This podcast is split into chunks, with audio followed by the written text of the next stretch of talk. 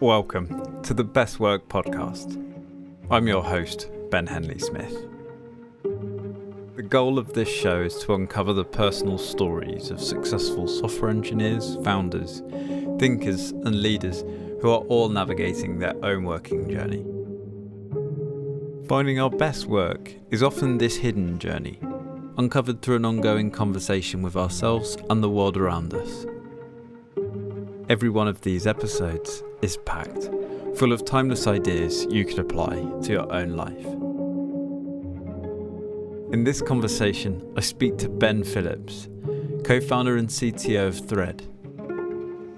Ben and I approach a wide range of topics, from Stoic philosophy to mental health, relationships, sleep, burnout, learning, decision making, and others, which makes our conversation distinctly in depth and at times deeply introspective. In detail, we discuss the role of death and how we can use it to cultivate resilience in ourselves. How to use mental frameworks to find the benefit of hindsight in advance. And how Ben has developed outstanding professional relationships, like the one with his co founder, now onto their second company and their 16th year. Ben openly shares his experience of burnout how a combination of obsessive learning and lack of sleep meant that, after an all hands meeting late one Friday, Ben sought and found support from the people and services around him. The conversation is so wide ranging and so natural, in part because we've been through similar experiences. The lessons Ben has learnt have been hard at times. Yet, hearing from Ben you get the sense that he's opened his heart to the toughest moments, to soak in every part of this experience. The full tapestry of life as a founder is complex, and as a result, difficult, illuminating, and unique. Ben's story so far reveals truths we can all relate to and learn from. why is it easier to complain about our work rather than do something about it? Complaining is easy. Doing something significant to change your situation is often hard. Um, and the reason I think that people don't make a significant change is because there's pain during that change. So, for example, um, you're not happy in your job you you go to work, you get home from work, you complain to your housemate, your partner, um, get off your chest, man, feels good, have dinner, go to bed, get up the next day, you're on this conveyor belt, you keep doing it.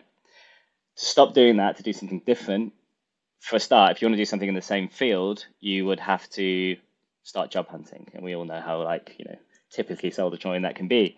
Um, we, if we want to do something in a different field, if we're not finding our you know vocation that you know is, is, is really satisfying us, you have to start from scratch. You have to learn something new. You have to put yourself out there. There's like imposter syndrome. People who have been doing it for years better than you. You're going to get a pay, take a pay cut. All these things that are really, really difficult to get you to the point you want to be.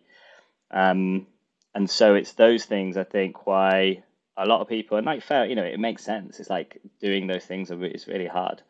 So um, like the framework that I choose to like make big decisions like that is um, forget like the, any short term pain, like lean into it almost. You kind of have to put yourself through difficult a difficult situation to get to a better place, uh, and not think about like, you know, this is going to be really awkward for a few months. You know, um, yeah.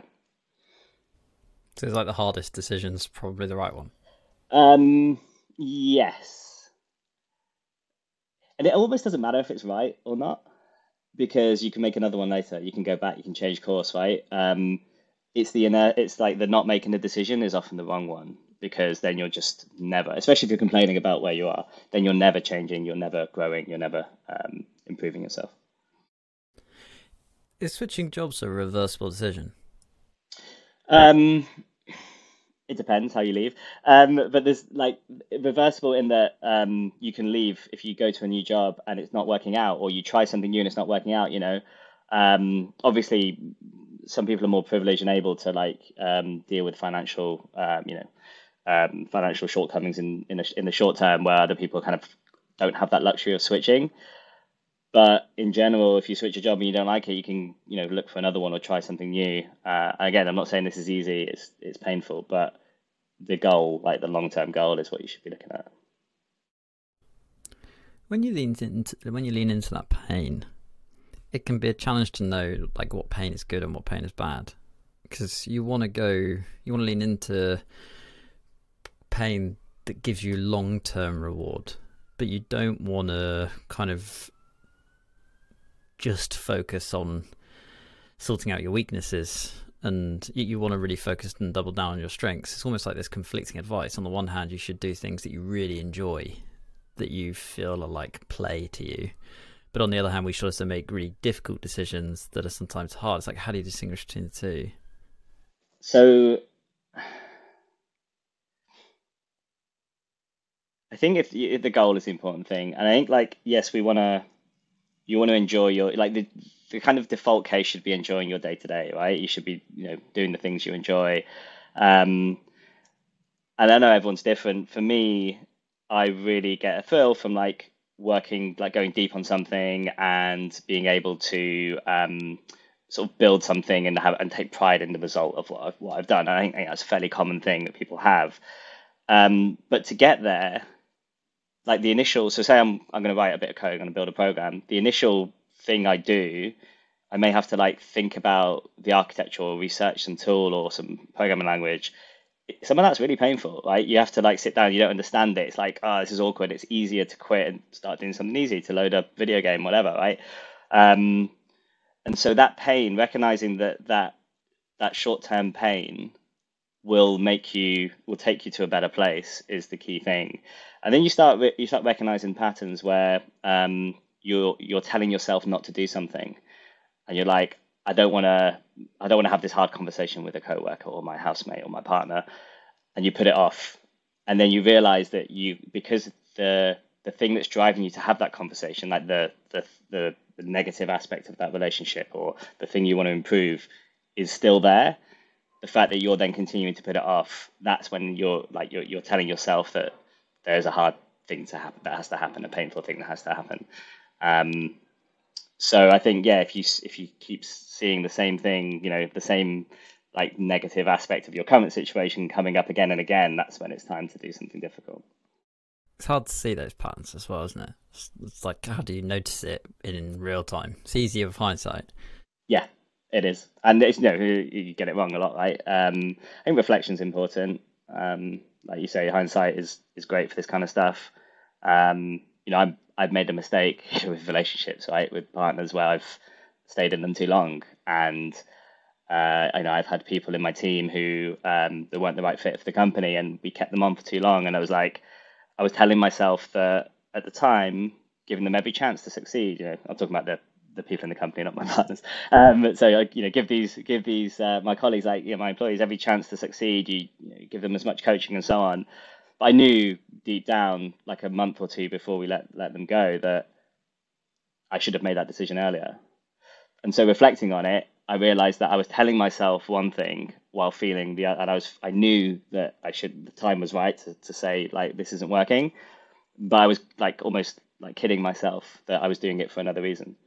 Um, and so, yeah, just reflecting on that, I realized that your mind is very good uh, in in the short term playing tricks on yourself. It's why I think why people like you know do addictive things like smoking because short term, you know, hey, you get a, a small hit from it, it's great. Long term, it's going to kill you, but that seems to override the long term thing for that short term pleasure. So your mind is very good at playing those tricks where the short term uh, always nearly always trumps the long term. So you have to be rational about it and yeah, try and spot it. What part of your body is making that call though? It's tricky, isn't it? Like you've got your mind, your gut, your head, your heart, all these different parts that fall into this like cauldron of decision making and timing. I mean, I guess if you flip it the other way around, it's just as difficult for someone who's deciding to move from one job to another. It's the, it's the same question. It's this there's no immediate event that's pushing something to happen. Instead, you have to make this proactive call, and a lot of the time it comes from this kind of concoction of different places in your body. Do you do you notice it coming from different places, or does it does your focus go to one place in particular or a mix? Well, yeah, it's like the brain is like lots of different systems, right? We have different needs, we have different pulls in different directions. You know, there's human beings do stupid things all the time that damage ourselves like constantly. Um, and yet, if you sit there rationally and think, why did I do that? Often, you know, humans always say to themselves, why did I do that? Why did last night? What, what was I doing? You know, we do things that if you sit down and you're purely logical about it are absurd. So, um, yeah, we have lots of competing like you know pulls. Um, I think recognizing like the reasons for them. So when again going back to the painful short term stuff, the reasons what the reason why like I had one part of my brain trying to kid kid kid myself that this was the right decision to not do anything was because I was avoiding the hard thing, and I knew that like right. So you're like um, my my brain is trying to protect myself from this short term pain by by kidding itself. You like, yeah, and then you start having this conversation with yourself about these different competing, you know, um, pulls, and it's it's tricky. You know, I think I think some people, a lot of people make the mistake of like thinking that we are like one mind, where you know it's very we're very logical and rational, and we can like uh, control ourselves, right? Um, where I think the reality is actually a lot different to that. Is there a part of like one of those multiple bits of yourself that you could attribute your success to? Is there like an imbalance in some ways towards one part of your decision making mind that's meant that it's guided you in ways that you reflect on and think I'm grateful for that? I think like the logical part, uh, like the rational part, uh, yeah, everyone has it obviously, but um, so I'm a big fan of Stoicism, and one of the things that um, has helped me a lot is the ability to control only what you can control. So don't, worry about um, things that are outside of your control. And a lot of the time, you're buffeted by all these like thoughts and feelings and stuff. And so what I often do is I'm like, right, what can I actually do now to make a difference? And just think of it as um, almost like you're coaching or talking to a friend. So you kind of almost speak to yourself. You're like, what is it that you uh, should be doing now? Tell me your story. What is it you, you, you know, what are you going through? What's your pain? And you're like, all right. So if I were you, I'd do this because I am me, right? so I can do it. But um, that almost pulls you out of all the um, the buffeting feelings and the short term, you know, emotions, and allows you to think a bit more rationally and objectively about it. Um, so it's not like you don't ignore them. You you know you have feelings, right? You have we're humans. That's what we have. We have emotions and feelings, and the only thing we can control is how we react to them. And I think that stepping back um, and acknowledging, say, hey, I'm feeling pain in my current job. I'm not enjoying myself at the moment. Every night I come home and complain, okay, if my friend was doing this, what would I tell them to do? What would be my advice? Um, and that just like kind of puts the feelings to one side, and then you can be as rational as possible. How do you manage your ego through that? In what way? Like it's so linked. It's all like you've got to, on the one hand, take yourself out of the context. As you said it, I was thinking, surely your ego doesn't want to do that and wants to stay and is gonna is gonna kind of is gonna say no. Like you're not, you're not, I'm, you're you're better than uh, being objective. You make the call. Yeah, I mean, like you have you have to you have to almost put yourself to the side and look at yourself from the outside. So in a way, you're like, yeah, trying to withdraw from that. Um, I think if you, there are times when it's really hard. I, I think back on where I'm unable to do it, and I'm and I'm just like whatever is happening to me. You know, my emotions are so overwhelming, and, and I'm thinking just about myself a bit too much, and I, you know, I'm unable to be that, be rational. Um, so it does take a certain type, like frame of mind or certain, you know, um, a certain amount of energy needed. But yeah, it's it isn't like always easy um, because you are in the way of of you. Yeah. What else have the Stoics taught you that you found valuable in your own professional journey? Um. So preparing for loss. Um, so one of the one of the exercises of Stoicism uh, is you imagine a world where you've lost the things that you hold dear or that you um, feel that make you you. So one of the exercises that the they did at Roman times was like the emperors would imagine like if all this was taken away and I was cast into exile and I lost all my people all my money and all my riches and I had to sleep on the floor, what would I um, would I still be me and what would I feel? And if you prepare for that, when loss does then eventually happen, you're a you're ready for it, so you're emotionally better for it, but also you start to appreciate um, the, the trappings of you know life don't make you you you make you um, and you have ultimate control over your decisions. Um, and I've done that in personal life and in professional life. I do it a lot. Um, when I first started out um, as an entrepreneur the the hardest and it still is the hardest thing but when really good people in your company leave um, you know they've the, I remember vividly the first person at Thread who left to start his own company and I was really pleased for him because he's going to start a company. But I was so gutted that a, you know, he was a great person doing great work, but then I also had to start hiring again and like go through that process. Um, so it was a forced, difficult thing which I had to go through. But and then it happened a few times. Luckily, our turnover is quite low, so it doesn't happen that often. But when it does, it's it, it's painful. But I've now got to the point where, um, I guess I'm practiced at it but emotionally I'm ready for it happening. Um, and I've done it in my personal life with things like um, you know family members. You know, it, it's that you can be that like brutal to yourself about it because it's going to happen. You know, you will lose people that you care about, and so being, I guess, prepared to some extent. You know, you're never going to be fully ready for that um, just helps you deal with those hard times more, and then also makes you realize that you are all right on your own. You can survive on your own. You can again. You are you, and you you will be here until you're not, uh, regardless of what happens around you. What do you do to prepare? Is it a thought? Is it yeah getting more used to it in your mind? Yeah, there's two things. There's the the, the kind of just mental process of imagining the world without the thing that you're uh, you're thinking about. Um, and what the actual the the Stoics, the original Stoics used to do, um, I don't can't remember which one this was, but they would actually like sleep on the floor. You know, they were they were an emperor, they had like everything they needed, but they would sleep on the floor every so often because um, to practice what it would be like if they didn't have a bed. So you can sort of um, take away some of the things in your life for a period of time. It's why people fast. It's why people, you know, you know force themselves to do hard things in that way, and it, it builds up your resilience as well. It's surprising as you say that that we don't do it more often in other parts of our life. Deliberate hardship to try and kind of self-manage our own expectations. Yeah, it's really good practice for um, yeah going back to making hard decisions. Like if you're if you embrace hard things um, and you you build that muscle, then it makes the harder things easier as well.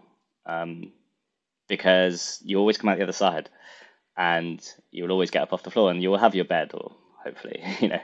So um, yeah it, it, enables you to be more active and less passive in your life.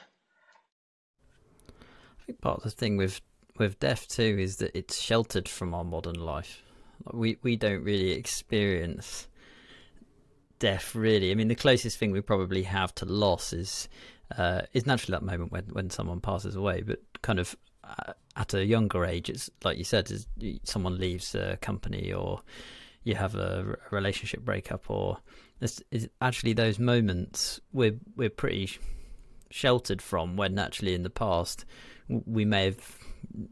I was looking at um, Gorbachev's open coffin and Putin going and standing next to it. It's like, oh my goodness, that that is such a cultural tell that that would not happen here and that must have such an effect on our psyche. Yeah, death's really taboo. Like, um, I actually was um, friends with someone who's a lung surgeon, and she um, worked or did volunteering for a company called the Death Cafe, where they people just went and talked about death, um, which sounds quite weird, um, but it was for this reason in that um, she spent a lot of her life speaking to people with like lung cancer who had like you know terminal conditions and so um, she found that when she had those conversations with these people, that they uh, weren't ready at all.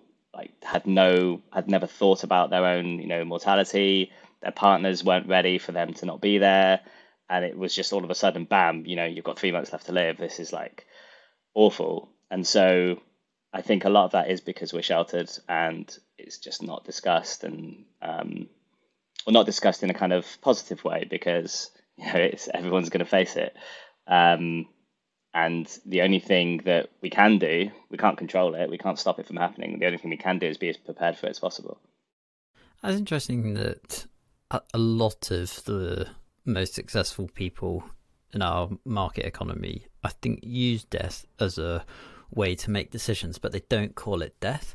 Like Jeff Bezos uses the regret minimization, and it's like, well, what's he is effectively saying at the end of my life, what will I regret? And it, it it's almost like we use every other word than death, and and but actually perhaps that visualization is the best way of figuring out what we should be doing in that moment. Maybe in some ways because it gets us out of ourselves in that moment and we can look at it objectively somehow. Yeah, and the thing you mentioned around like hindsight is really valuable. The regret minimization framework basically puts you at the end of everything, and therefore the only thing you have is like hindsight. So you think, right, now I can truly reflect on my entire life. What should I have done differently? But you've got a chance to make that change now. So um. Is there a relationship between what we're talking about and longer term views? Because one of the one of the f- fascinating parts about your story is the length of time that you've the professional relationships that you've kept for such a long period of time and you're clearly looking at things with a longer term lens that's bringing about some kind of compound interest later on. Is is there some relation there, and how much of your success would you determine to that longer term view, and where does it, where does it come from? I think the longer term relationships relationships I I'm I have I'm just lucky with in that, uh, for example, Kieran, my co-founder, we we met. He was he was interning at a company I was working for. He was 18 and he was selling his first company um, to Larry Page's brother, um, the founder of Google's brother. So he was going through an interesting phase in his life, and I was I'd just moved to London. Funny time to meet him. yeah, well. and he he didn't let me know because he was on the phone all the time, and everyone's like, "Why is he always on the phone?" Apparently, he was closing this deal. So, um, and I was leading uh, stats and reporting for a uh, an ad tech firm, um, so I built the um, sort of data recording system and the um, report serving system. And he was on the client management team, so he would come to me and ask me for things. And so we got chatting. And then he called me a couple months later and said, Hey, I'm dropping out of uni. I want to start this company. Are you up for it? And at the time, I was like, I'd moved to London just to get into the tech scene and I really wanted to start a company again. I was kind of thinking about what to do, and the opportunity was just perfect. But my company was bought by um, DoubleClick, who were then bought by Google. So I was like offered a role inside Google. Um, so it's a very interesting like fork in my in my career. And I was actually in in the Google machine for a short period of time. Um, but I had this like you know, chance to start a company with someone who I respected and obviously had a track record. So I thought, why not? I can always apply for Google again if I want to. If this doesn't work out, right? So regret minimization framework, what would I have regretted more not doing? And it wouldn't have, it would have been like this this one opportunity to start a company with Kieran at that time. He would have found another co-founder if I hadn't said yes, and I couldn't have gone back on that. So I was like, let's do it. Um, and it just works really well because we have compatible skill sets. He's the CEO, I'm the CTO. We don't step on each other's toes. We have very clearly defined, and it's just we've never had like a, a raising voice argument um, in the 16 years we've known each other. So we're really lucky with that. Um, at the time when I start when we started like Playfire, our first company, I wasn't thinking about the long term. Um, my and I I don't actually think that much about the long long term because I guess like I've realized that lots of things happen that affect the path of your life and you can control it to some extent, but things change, right? And so getting too caught up in like, I want to do this in 20 years' time or whatever, I think um, can set you up for disappointment. And also, it doesn't give you that short term fulfillment that you need. And so I'm very actually, I'm actually quite short termist in my like, you know, um, I guess some of my goals and how I think about things. Um, not short term, maybe midterm is the right is the right phrase.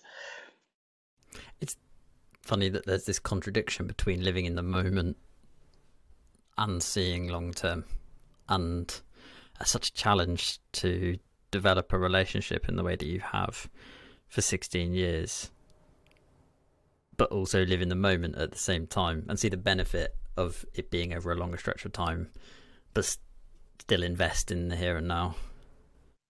We didn't start out like Kieran and I. We didn't start out thinking, you know, we're going to have two companies together and we're going to be working together in 16 years' time. It's like the here and now at that time for me was like I want to do something that you know I have this pull to be a founder of a company. I really want to do that. I have this opportunity. It was a very short term, like, uh, and it's just happened. 16 years later, we're here. Um, I think if at the time someone had said to me, "You're going to be working with this person for 16 years and start two companies," that might I might be like, "Whoa, wait a minute." you know, I don't want to decide that now. Um, you know, in my head at the time, I was thinking we'll do this company for a couple of years. I'll go traveling and start, you know, and I still have in my head that one day I want to go traveling, and that'll probably never happen, um, just with climate change stuff. But like this is, um, you know, uh, again, it's like the the the here and now is actually a really important way of um, determining what you what you want to do in the slightly longer term, because what you're enjoying or what you want to enjoy, you want to try and maximize that on a day to day basis um, you know, there's that, that kind of slightly corny thing of like, you know, make your hobby your job, which as soon as it becomes your job, it's not your hobby anymore. But doing something that you really enjoy um, on a day to day basis, and that is just because every day I get up and I can like now I can you know work with a great team, and that gives me short term happiness. So I try and create my life that I can keep doing that. How's the relationship with Kieran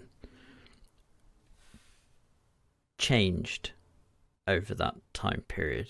And how's it got better and how's it got more challenging? Because from the outside that's what people want. People want the type of relationship that you've found together. And there must be the pros and cons. Yeah. Um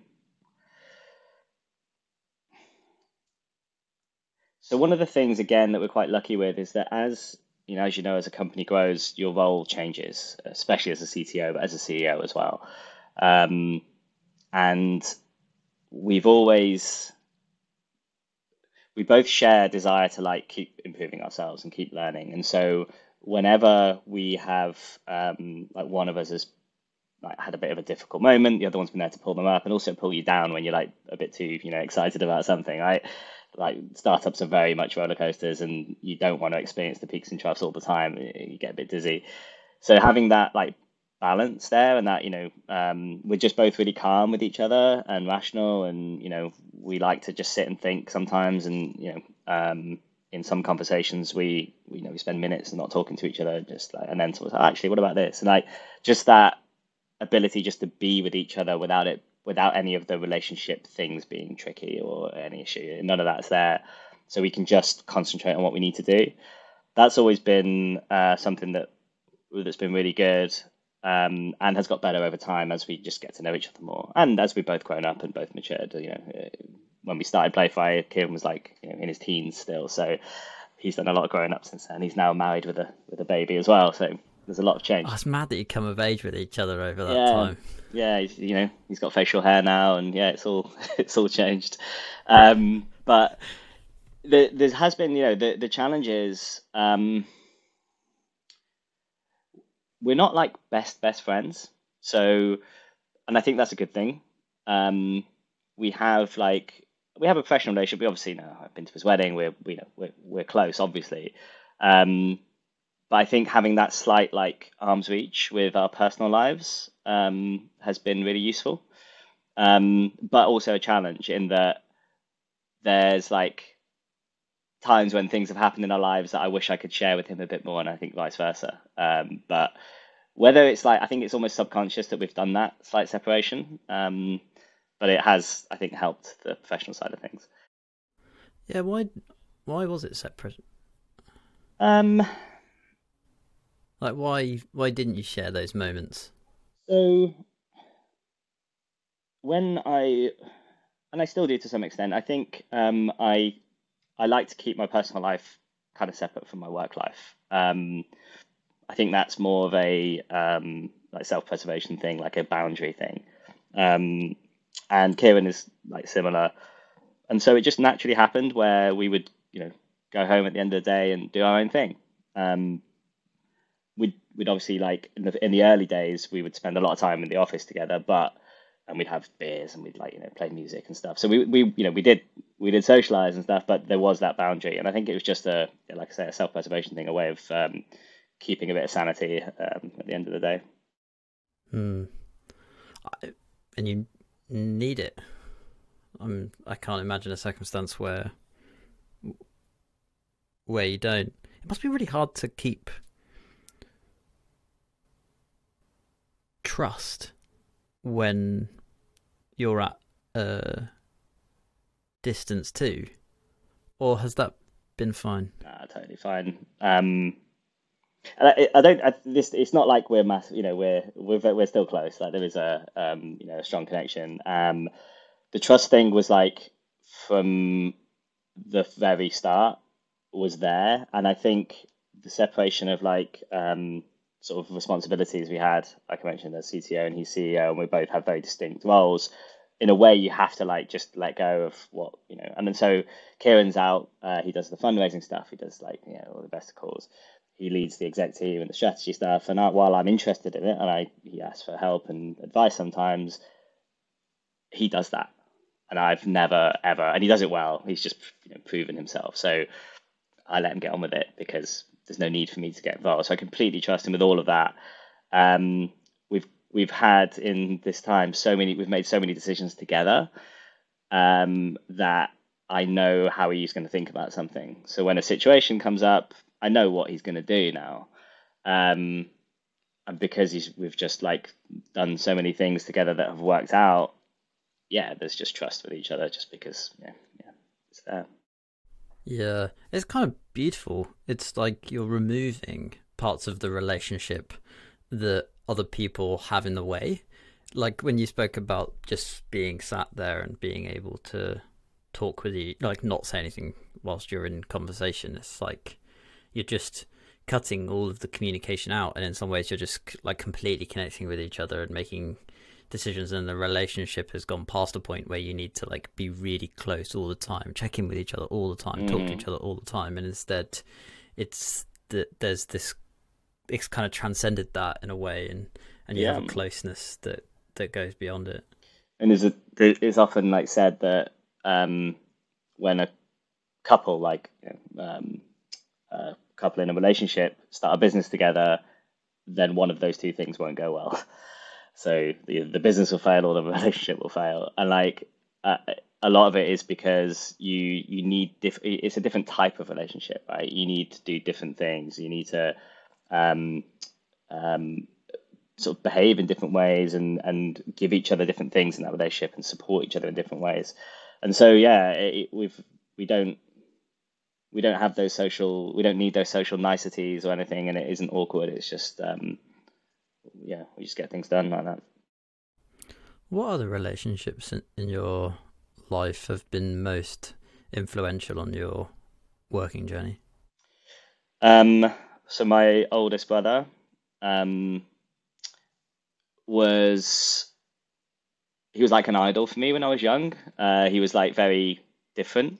Like he wore a trilby when no one else did, and um, had really long hair, and was just very like he was just this character, and he because he was ten years older than me, so um, he went to uni when I was like just kind of you know I was eight. Um, so we didn't have like this close relationship as friends when we were younger because there was such an age gap and he wasn't around much. Um, he left home and stuff. So as I got older and I started on, you know, I, he started a business. He's always been entrepreneurial. So I saw that. I think that influenced me a lot. And then um, when I started on my my entrepreneurial journey, we kind of got really close. Um, and I didn't realize this when I started studying like Stoicism. I realized that Jonathan, my oldest brother, is like the best Stoic. He's always been so calm and level-headed and rational, and like he's always like taught me some of the things that I didn't even know were in, you know, were Stoicism, and he didn't know either. We've both started like you know talking about it since. It's like he's like, oh yeah, I do this anyway. I'm like, I know you do. This is really cool. So he's a huge influence on me on is just how he behaved and how he's dealt with like you know he's he's he's had a lot of like difficult things happen in his life, um, and the way he's handled them all has just been a great example. So he's been a really good influence. Um, who else? My dad was. Um, my dad was the person who um, always taught me to lead by example. So he rarely like. Um, so my dad was my dad was fifty when I was born. So he was like there was a big generation gap between us. Um, and he never like outright told me how to behave or taught me things directly. Um, he would always show me, and that was a huge influence on how I coach and how I like teach and manage. Um, and also how I'm raising my child, and that you know it doesn't really matter what you say if you do something differently. Um, so he was like the the person that helped me. Um, I think just be more true to myself and really like and make me like always reflect on how I'm behaving and is it how I want to behave.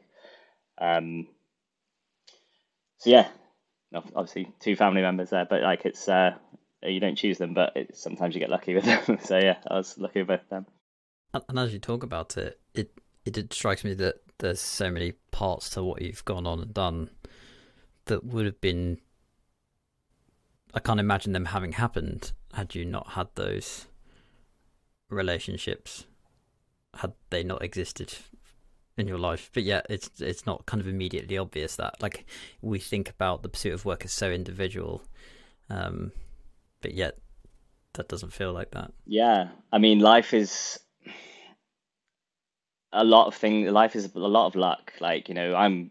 I mean, we're both. Uh, I'm assuming a lot about you, but we're both kind of in privileged positions, right? We're we're better off than the vast majority of the people on this planet, and um, you know, someone who's born in a completely different environment would would not be in my position now. If I was born in in a completely different environment, I wouldn't be in this position. So, um, I think a lot of a lot of entrepreneurs are very big on themselves and say, "Yeah, I did all this because of me, and I'm great." And of course, you make the most of your situation, but there's a ton of fortune that gets you there. Um, and even if you do everything right in a business, um, you know something can go against you, and you know you end up not succeeding. And so some businesses succeed in spite of all the things they do. I read a fascinating story about a product team. Was it Airbnb? I might be misspeaking. Anyway, there's a product team in a in a big startup and they didn't A/B test, but they just released releasing things left, right, and center, and their net metrics were going sky high, and it was incredible, and they were really proud of themselves. And they started A/B testing, and they realized all the things they were doing weren't making any difference; they were just growing because the market wanted what they were building. And if they hadn't have changed a single thing, they would have experienced the same growth. And so, a lot of what we do is um, not necessarily down to like the direct actions that we we do. Like, a lot of things happen to us, and so, yeah, the only thing, again, repeating from what I said earlier, is like how you respond to what happens, um, making the most of the luck that you have, um, recognizing where you're in a position where you maybe don't have the opportunities that others do, and trying to find a way around them if you can. Um, but control what you can control. Don't worry about the rest. If relationships and circumstances have such an influence on our working life, what other big themes are there that have been relevant to you that have impacted your journey? Sleep. um, I have had a up and down relationship with sleep throughout my entire life, and I didn't realize how much it impacted me until fairly recently. Um, there was a book, um, I think it's actually called Insomnia by Stephen King, and it's, it's fiction book. But one of the, the lines in it is like, "There's there's no bigger divide in this world than between people who can and can't sleep." And I would, I didn't even realize half the time if I had a bad night's sleep how much it impacted me. Um, and I have only, I say recently, it's like the past sort of ten years, put so much effort into getting my sleep better, and it is in a much better place now. Uh, and ironically, when I had a baby, I started sleeping better. I think one of the few people in the world that that, ha- that happened to. um, but it's made a huge impact. And then I, um, you know, when when you're younger, you you kind of just push through everything. You can like, you know, you have limitless energy, right? You're invincible. Um, there was a point in my life when I realized that, and I actually had a period of really bad burnout when I realized that I was just trying to work through all the problems and not not leaning into them and um, uh, like trying to overcome them. I was actually just like riding them, and that was not healthy. Um, so yeah, that and I've I've talked about sleep in the company quite a lot, and it's surprising how many people have um, sort of difficulties in general with sleep, uh, and yet how impactful it is. Um, like if I, could, if I could change one thing, if I had control, I could change one thing to something that I have control over. It's sleeping. When did you first realize that you were burnt out? I walked into a meeting room with uh, Kieran and our head of people at the time um, to chat about something quite innocuous, and it was six thirty uh, on a Thursday. I went to this meeting room. It was after a meeting, another meet, a big meeting we'd had. Sorry, it was on a Friday. It's after the all hands meeting, um, and we went in to chat about something, and the world kind of just went a bit black and white, and I just like felt like something just shift. Um, and I couldn't concentrate on what people were saying. And I was like, I said, oh, excuse me, I don't feel too good. And I left the meeting room. I was like, I have to get home. And I, I walked home and I never walk home. I, like it's like a half hour walk. And I just found myself walking home. And halfway home, I just started crying. And I didn't know why. So I got home and went to bed. And my partner at the time, uh, she came round. I called her and said, I need help. She came round and she asked me a few questions. She goes, You sound like you're depressed. Like the answers you've given me sound like someone with depression. I'm like, Well, I don't have depression. Um, and then the next day, I just didn't want to get out of bed. So another sign of depression. Um, and she made me call the doctor. And luckily, uh, I was in Hackney at the time. They have really good mental health services on the NHS. So I saw someone that day. Um, and he asked me 10 question. He goes, You're you sound like you're depressed, but it's only been happening for a couple of days, so you're not like clinically depressed, uh, which is really good. Um, what's happened? And I said, you know, this past few months been really stressful and really hard, and I just had this moment yesterday where it kind of just sort of collapsed a bit. And he goes, okay, I think you're burnt out. I think you've had like just a kind of just a mental episode, but um, you know, the good thing is you're recognizing it, and at the time, you know, I could easily take time. You know, I had very supportive um, company. You know, my my co-founder was completely fine with it all. My team were fine with it, and I said I need to take a few days off. And I just like um, was fortunate in that I kind of just addressed it quickly. Um, reflecting on it, it was coming for months. I was um, not sleeping well. I was, I knew I was stressed, and I was worrying about things that I just couldn't change. And then I was, I was getting home from the office and studying, and I was trying to learn, trying to. This is what I used to do all the time. Used to really push myself. And one of the things the the doctor I spoke to said, he's like, "What do you do when you finish, like, get home from the office?" I'm like, "Oh, I do some programming or I learn something." And he's like, "Okay, what did you used to do?" And I was like, "I was like, well, I've always kind of done that, but I used to play video games when I was younger." And he goes, "Tonight, go home, play some video games." Um, and that realization that I just wasn't looking after myself. I wasn't. There was no self compassion. There was no care of my own like uh, well being. Um, was such a like vivid realization, and also like I just felt so stupid that I almost like just walked myself into this position, knowing it was coming, or I should have seen it coming. But again, like we said at the start of the conversation, you know, humans are really bad at like you know doing things that are good for themselves. Um, and so now, like, yeah, I just know now that if I ever feel like any of the things I felt when I feel overly stressed, I'm just really kind to myself. I'm like, I'm gonna have a day off. I'm gonna play some video games. And yeah, but yeah, it wasn't a pleasant, pleasant couple of months.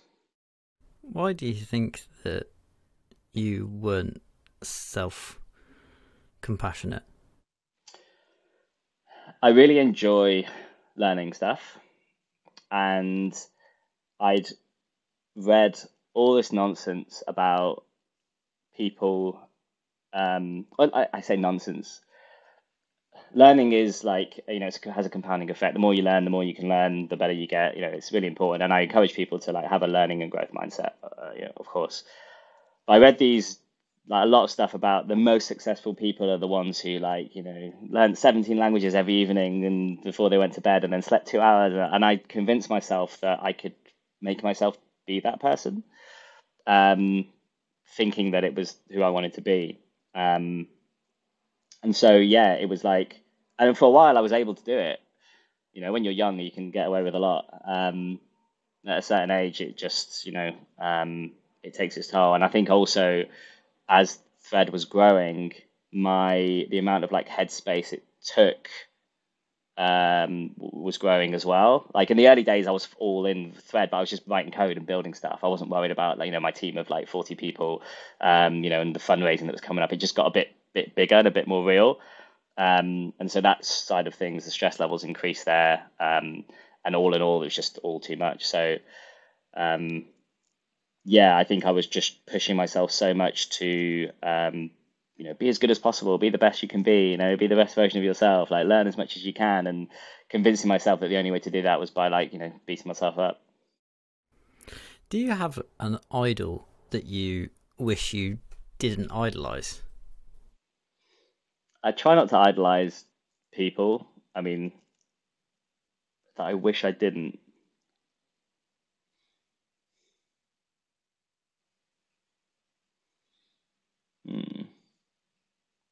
Not really.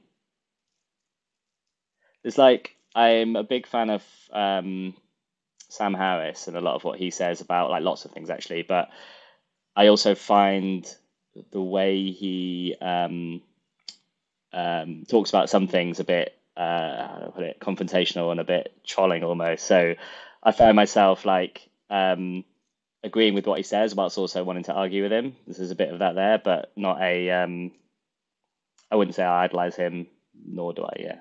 No, I guess I asked that question because I think there are often two types of people we tend to idolize, and sometimes it's really difficult to pick between each each one. I guess the classic is if you there are so many people who idolize Bill Gates. I'm definitely one of them, and that's there's so many good parts to Bill Gates that we can aspire to be.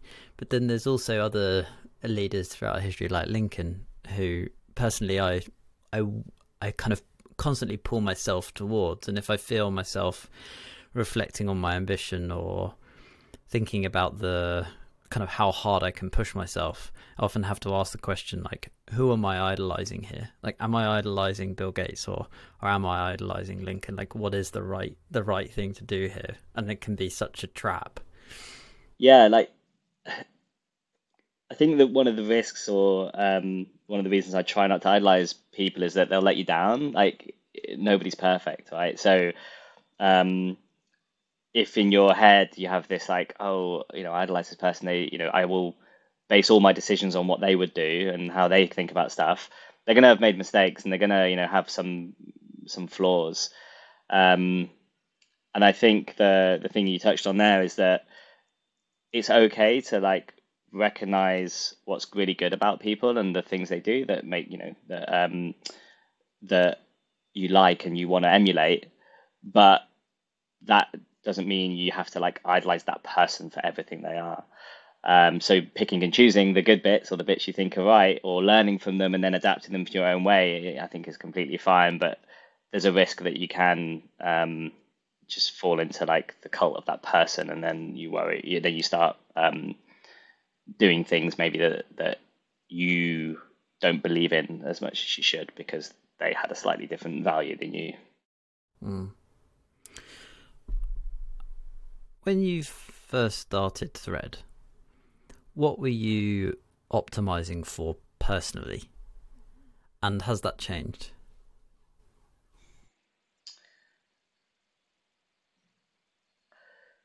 It's a long time ago, 10 years now. Um, at the very start, Kieran and I, so we sold Playfire and we talked about what we wanted to do next and we both had an ambition to build something that reached a lot of people. So the problem with Playfire was ended up being for hardcore video gamers, and the bigger Playfire got, the less time Kieran and I spent playing video games. We ended up building something that we weren't using. And so I wanted to build something that reached a lot of people, but also something that solved a problem that I had. And I couldn't dress myself 10 years ago. I like literally liked that feeling when I left the house and looked in the mirror and thought, oh yeah, you look good. And but that happened like once every few months, and it was always the same shirt that someone once complimented me on, and it, it's like I was like, it doesn't have to be like this. So I think my goal then was to solve a problem for myself that I think a lot of people have. But then on like the kind of day to day work, what I wanted to do, I just wanted to build stuff. Um, and I still have that, but today I'm doing it in a different way. So I'm not writing code anymore. They don't let me near the code base anymore. Um, that's what happens when you hire people who are better than you, right? Um, but through my team, we create incredible things. And so I still get that buzz of like, you know, when demo day happens and when people release stuff and um, someone sends around an A/B report where we increased like, you know, the number of likes on items by 5%, you know, stuff like that. I still get the same buzz from that um, feeling that we've made something and made a difference to people's lives. Um, so that hasn't changed, but how I go about it has changed. Do you have a set of priorities when it comes to how you define meaningful work? if you were to kind of line them up and you were to put them into themes, how would you how would you rank it and what's up there with you as the most important parts to to your work? I think now because I'm a manager and a leader, the um, meaningful to me is enabling other people so um, it, this is a bit of a like. There's two answers to this. So if I put thread to one side and like what what is like what do I see as like work to me? If I'm like I want to write code and build something, that's like work. But I just love that, and it's it's just it's easy for me to um to say that like for me working building something is like fun and it, that's that's like how I would I define like the best thing I do. But when it comes to enabling people and um, building an environment where people can thrive and shine, um, that's how I think about everything I do now. So if I'm going to, um, you know, we're talking about company strategy, whatever. Obviously, we have to think about what will the company do. You know, how will the company succeed? What will make us win? But I think first and foremost, what is going to make get the best out of my team and give them like immense satisfaction on a day to day basis. So yeah, in a way, it's like I live. I guess I live my my work through them now. There must be a personal side to it too, because it's there's a danger there, isn't there? And I'm sure we've both experienced this, where you there is nothing better than that feeling of someone else being empowered by you. There's nothing worse than someone feeling disempowered by you and you need a coping mechanism outside of that because the time inevitably comes. Mm. Yeah, I I think that um, in a way, like if I come into the, if I start a day's work and I have nothing to do, then I'm doing well because there's you know, all I see myself doing now is like removing friction and you know making things easier for others, and that like I think the reason why that is actually really personal to me and really like satisfies me and motivates me is because in a way like I I can do a lot more. So if I can make a change which allows a team of like 20 engineers to to do better work, that's just like infinitely more powerful than building like a line of code myself. Well, it's not infinitely, it's 20 times more, but it feels like so much greater. Um, so it is a selfish thing still. It is a person, you know, I'm, yeah, of course I'm trying to enable everyone, but it's because I just like get such a buzz out of it that, yeah.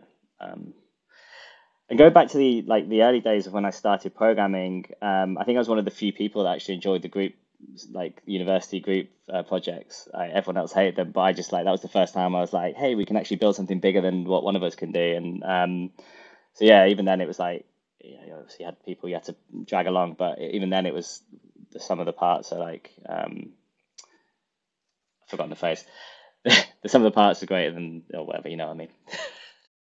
yeah, it's funny how it, even in those days, there's a there's a tell to the future. Like if you'd been the the person in that class who just wanted to be in the corner and and not engage, it's highly unlikely that the situation since would have unfolded. But you don't necessarily notice at the time. It feels kind of silly. It's like, yeah, I like being involved in class. Like, so what? But actually, it doesn't end up meaning a lot. Yeah, and looking back, like I used to sell rhubarb at school. Like I took from the garden and went in and sold it, and I wrote a card game which I sold as shareware in school, and I didn't realize at the time that I was just in doing that because I really enjoyed like the, the business side of it and making money. And yeah, it's kind of obvious when you think like, of course I'm going to end up running a business, but at the time I had no idea. So. When's it gonna be enough? As in retirement day. yeah, maybe retirement. Yeah, or when will you be satisfied? I'm satisfied now. Um, so my drive and what I enjoy what I do. Like I, I don't. I'm not like this person who's like desperate to get to somewhere. Um, I really just want to, you know, maximize my enjoyment of my life, what I do every day. Um, and I'm lucky that I've managed to find something that gives me that. So, you know, the day that Thread is no more for whatever reason, or I'm not part of Thread. You know, Thread will carry on long after I'm I've left. Um, I need to find something that will satisfy me, and I think like I've I've had this, you know, going back to the stoic thing. I've had I've exercised done this exercise many times where I've thought about what happens if Thread's not here, if, if tomorrow the company disappears, right? Um, and I'd like study something. I'd like, you know, uh, I want to do like some maybe sociology or some philosophy stuff or um, stuff that interests me. I'd write more code, uh, play more video games. But um, there's a there's a ton of things. I I, I want to like I used to write music. I want to write music again. Um, I collect music. I want to do more of that. Um, I want to do more cycling. There's just you know if I had 20 more days in the week, I'd, I'd fill them. So it's not like I'd be short of things that I think would make me happy. Is there a? I'm, I'm I look back on my own journey and I can remember work before I started seeing a therapist and work after I started seeing a therapist. Is that the same for you? Yeah, big time. Um, I, I just remember life before before therapy. Um, uh, one of the things that therapy did for me um, was that the thing we talked about about being able to like be more objective about yourself. Um, it's given me loads of tools to do that. So in a way, you know, it's not just the um, you know, coping with life. It actually, it's like you know, the thing people think, oh, if you go to a therapist if you're struggling, I'm like, yeah, fine, that's good, but you don't go to the gym when you're about to have a heart attack. You go to the gym to prevent yourself. So I think like the the things that therapy have given me are just ways of navigating just normal things in the world, um, and part of that's been able to um, really look into yourself um, step away and be objective and realize when you know things are getting tough and what you can do to then fix them. And because uh, I firmly believe that you sometimes you just can't do that yourself because, like we said, humans are like many different systems and many different pulls and emotions, and it's really hard. It's funny how therapy is just helping you make better. It's giving you a system to be able to make decisions that are highly personal without too much emotion, but without like self-loathing and and hating yourself. And then all of a sudden if you can if you can develop that skill set it not only is good in the context of your therapy but it it's just a, it's just really good for decision making that involves you as the core participant. Exactly. Um, it's just more tools to yeah to get things done and to navigate the world um, I, you know, going back to what you said about emotions and and the human like brain being a complex, you know, mix of different systems, it's so hard to, you know, work out what the right thing to do is at any point. Um, you know, there's a part of me that like sometimes I finish work it's like five and I just want to have a beer, but I know that if I have a beer, I'll have three and then I'll have a bit of a hangover tomorrow. So I know it's not the right thing to do, but in that moment, I just want to do it and then I think, well, what being kind to myself, actually, I could just have a beer because I can relax then, and that's nice. And so it's important to do that, and it's I realize why the pull is pulling me, and then I know that if I have too many, I'll feel bad, so I can control myself a bit more. And it's just that you see yourself as if you were a friend, and you can, um, yeah, like you say, make better decisions.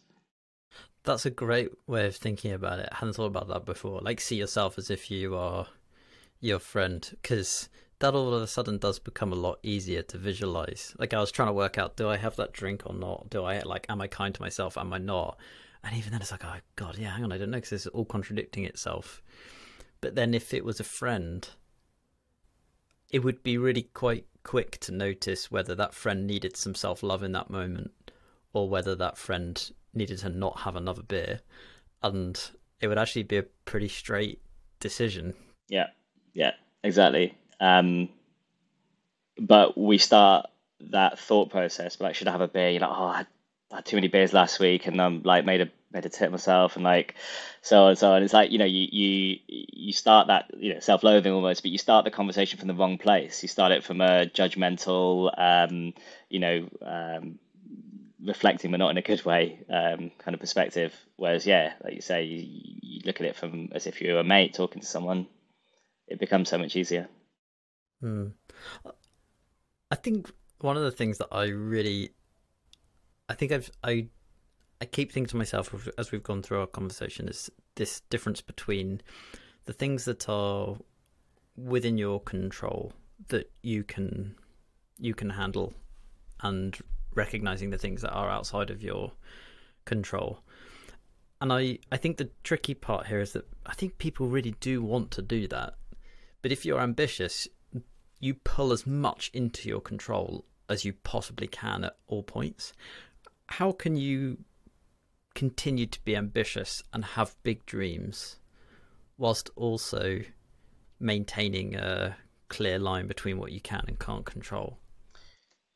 And the two things are compatible, right? Because um, if I had the dream, like I want to be an astronaut, there's no way like that unless I pay a ton of money now that I'd be able to do that because it's like I know that you have to be young, you have to be fitter than I, you know, there'd probably be a path to get there, but I can't. That dream is not is like incompatible with my belief system that you know I can't control the things I need to get there. Um, you know, if I had bad eyesight, I wanted to be a pilot, I couldn't. There's just no way. You're not allowed, kind of thing. Um, but if I um, if I have a dream of like wanting to do something big, I'm like, okay, what can I do to get there? What are the small steps? What are the um, the things that I can control? And you're right, you know, people with big dreams try and pull more things into their things they can control, and that's a great way of doing it. You know, like um, people like you say, people have hustle, right? Who like you know determined to get stuff done. They find ways of changing the world so that their dreams can can become reality. Um, whereas a lot of people like come across an obstacle and they're like, ah, I'm stuck you know, uh, because it, it, and they were they're like, oh, I'm worried about this thing, but I don't know how to fix it.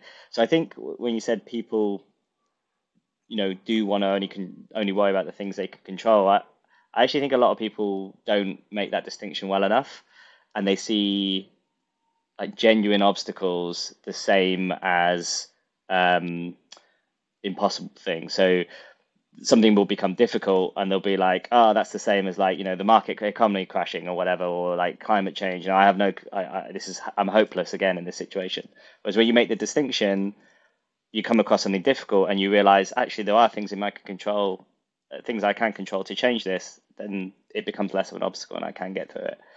Um, so yeah you know the two things are having big dreams is like as long as the dream is realistic and you can change the world to some extent to help you get there, then it's fine. And finally, how has being and becoming a father affected your relationship with work? Honestly, not much. Um, I, you know, I know like a lot of people are like, oh, it becomes less important, and you know, the the um, having a child makes you focus on different things and like it does. I am immensely grateful for the ability to work from home um, because i get to spend more time with him. Like see it's bedtime i have lunch with him i can nip out after this and say hi and like it that is um, you know great. And so it's hard to to and the, you know that actually points to something. It's hard to disentangle the um, the effects of like the pandemic, uh, you know, because Daisy got pregnant during the pandemic. Um, he was born um, on the day, the original Freedom Day, July. Um, oh, really? Twenty first of June. They pushed back in the end, but um, so the first few months of his life were in lockdown, every the world was changing. So it's hard to know like the differences in my life that are because of him and how I feel about the world and because of the, and the pandemic. Um, but I took a I took an extended parental leave. I took four months off full time, um, and a couple of months part time. And so I came back like really refreshed, like super energized and ready to go. And so in a way, I'm like just yeah, I feel very similar to as I did a few years ago. Yeah, it must have felt. Uh, I can't imagine what that four months was like because your personal life has all of a sudden lit up with this brand new piece of sun in your house. That's um, one way of putting it. But on the other hand, your yeah, on the other hand, your your other child is continues to live its life without you. Yeah, I um before I went on parental leave, um, I started handing over my responsibilities. And there's a really humbling thing and a realization that you're not that important. Um, like if I left Thread today, it would affect things, of course. It would go on a different path. It would survive. You know, Thread would find another CTO. Fed would like, um, you know, my team would have different managers, but they'd have managers, and everyone would be okay. Um, and yes, I bring something. You know, I think in a certain way, so I bring something to Thread, which has helped it get where it is, and I can contribute more in the future. And until I'm useless, I'm going to stay there. But it's um, there's a kind of a humbling realization about um, removing yourself from something that's just been a huge part of your life for so long, and then when you get back, everyone's like, "Oh, hi," you know, we're still here, so everything's fine. Um, so yeah, it was nice to have that break, and also quite affirming in a way that the company's going to be fine. Um, and my team are actually really good and can do stuff. So, you know, without me, and probably actually enjoyed that period where I wasn't on the case all the time. So, yeah. Sounds in an odd way similar to sleeping on the on the floor and remembering what it's like to have a bed. Yeah, yeah. Except um, that first four months, there wasn't a great deal of sleeping uh, at all. No, but, but now it's a lot better. Thanks so much for this and your uh, your honesties and your like authenticity. Uh, it's like uh, so difficult to replace. Lights. I've I've loved this. Thank Thanks, Ben. I appreciate it. Uh, thanks for having me. Cheers, Ben. Thanks, man. Catch you soon. Yeah, enjoy the rest of your day. Thank you. The Best Work podcast is produced by the team at Cord. I'd love your advice on how we can make sure the Best Work podcast is having a profound impact on the way we all pursue our best work email me at ben@cord.co. You can also find a transcript of this conversation, insightful video content, and more at cord.co/insights. Thanks for listening.